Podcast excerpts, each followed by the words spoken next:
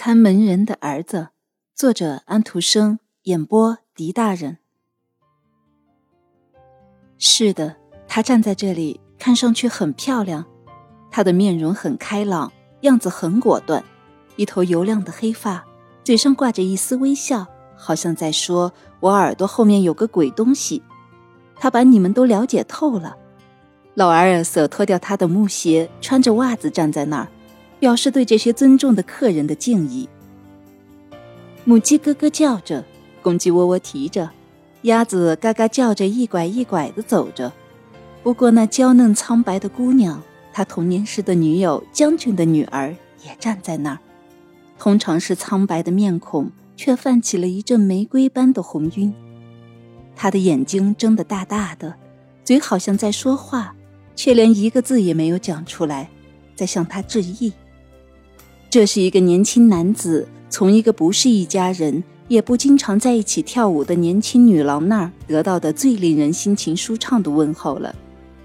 他和这位建筑师从来没有一起跳过舞。伯爵先生握着他的手，对人介绍他说：“这是我们的年轻朋友乔治先生，大家对他并不完全陌生。”将军夫人略屈了膝，表示了敬意。女儿刚要把手伸给他，又缩了回来。我们的小乔治，将军说道：“住在一起的老友了，好极了。”你完全变成意大利人了，将军夫人说道。您大概跟土生土长的意大利人一样，讲一口意大利话了吧？将军夫人会唱意大利歌，但不会讲意大利语。将军这么说。进餐时，乔治坐在艾米丽的右边，将军缠着他，伯爵缠着将军夫人入座。乔治在讲话，他讲得很好，他是餐桌上总在讲话的人，是灵魂。尽管老伯爵也可以充当这个角色。艾米丽静静地坐着，用耳朵听着，她的眼睛闪闪发光，可是她一言不发。他和乔治站在阳台上的花间，玫瑰花篱笆遮住了别人的视线。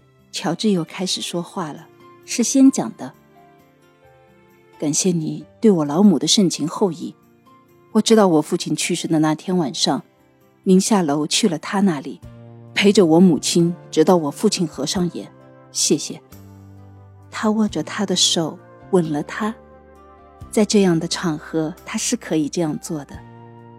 他的脸红了，不过又捏了一下他的手，用柔和的蓝眼睛望着他。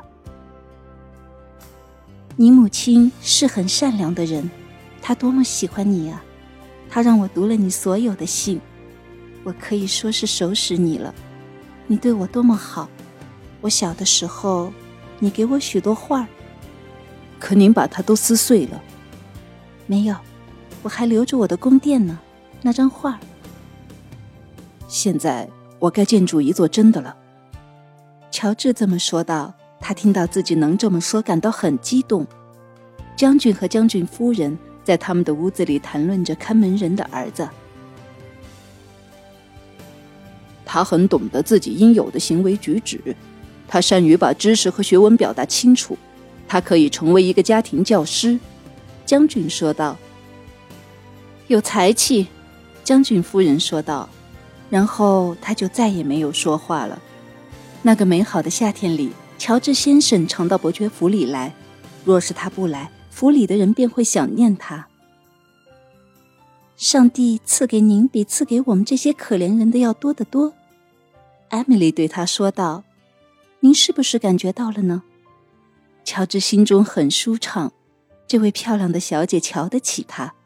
他感到他也有非凡的天赋。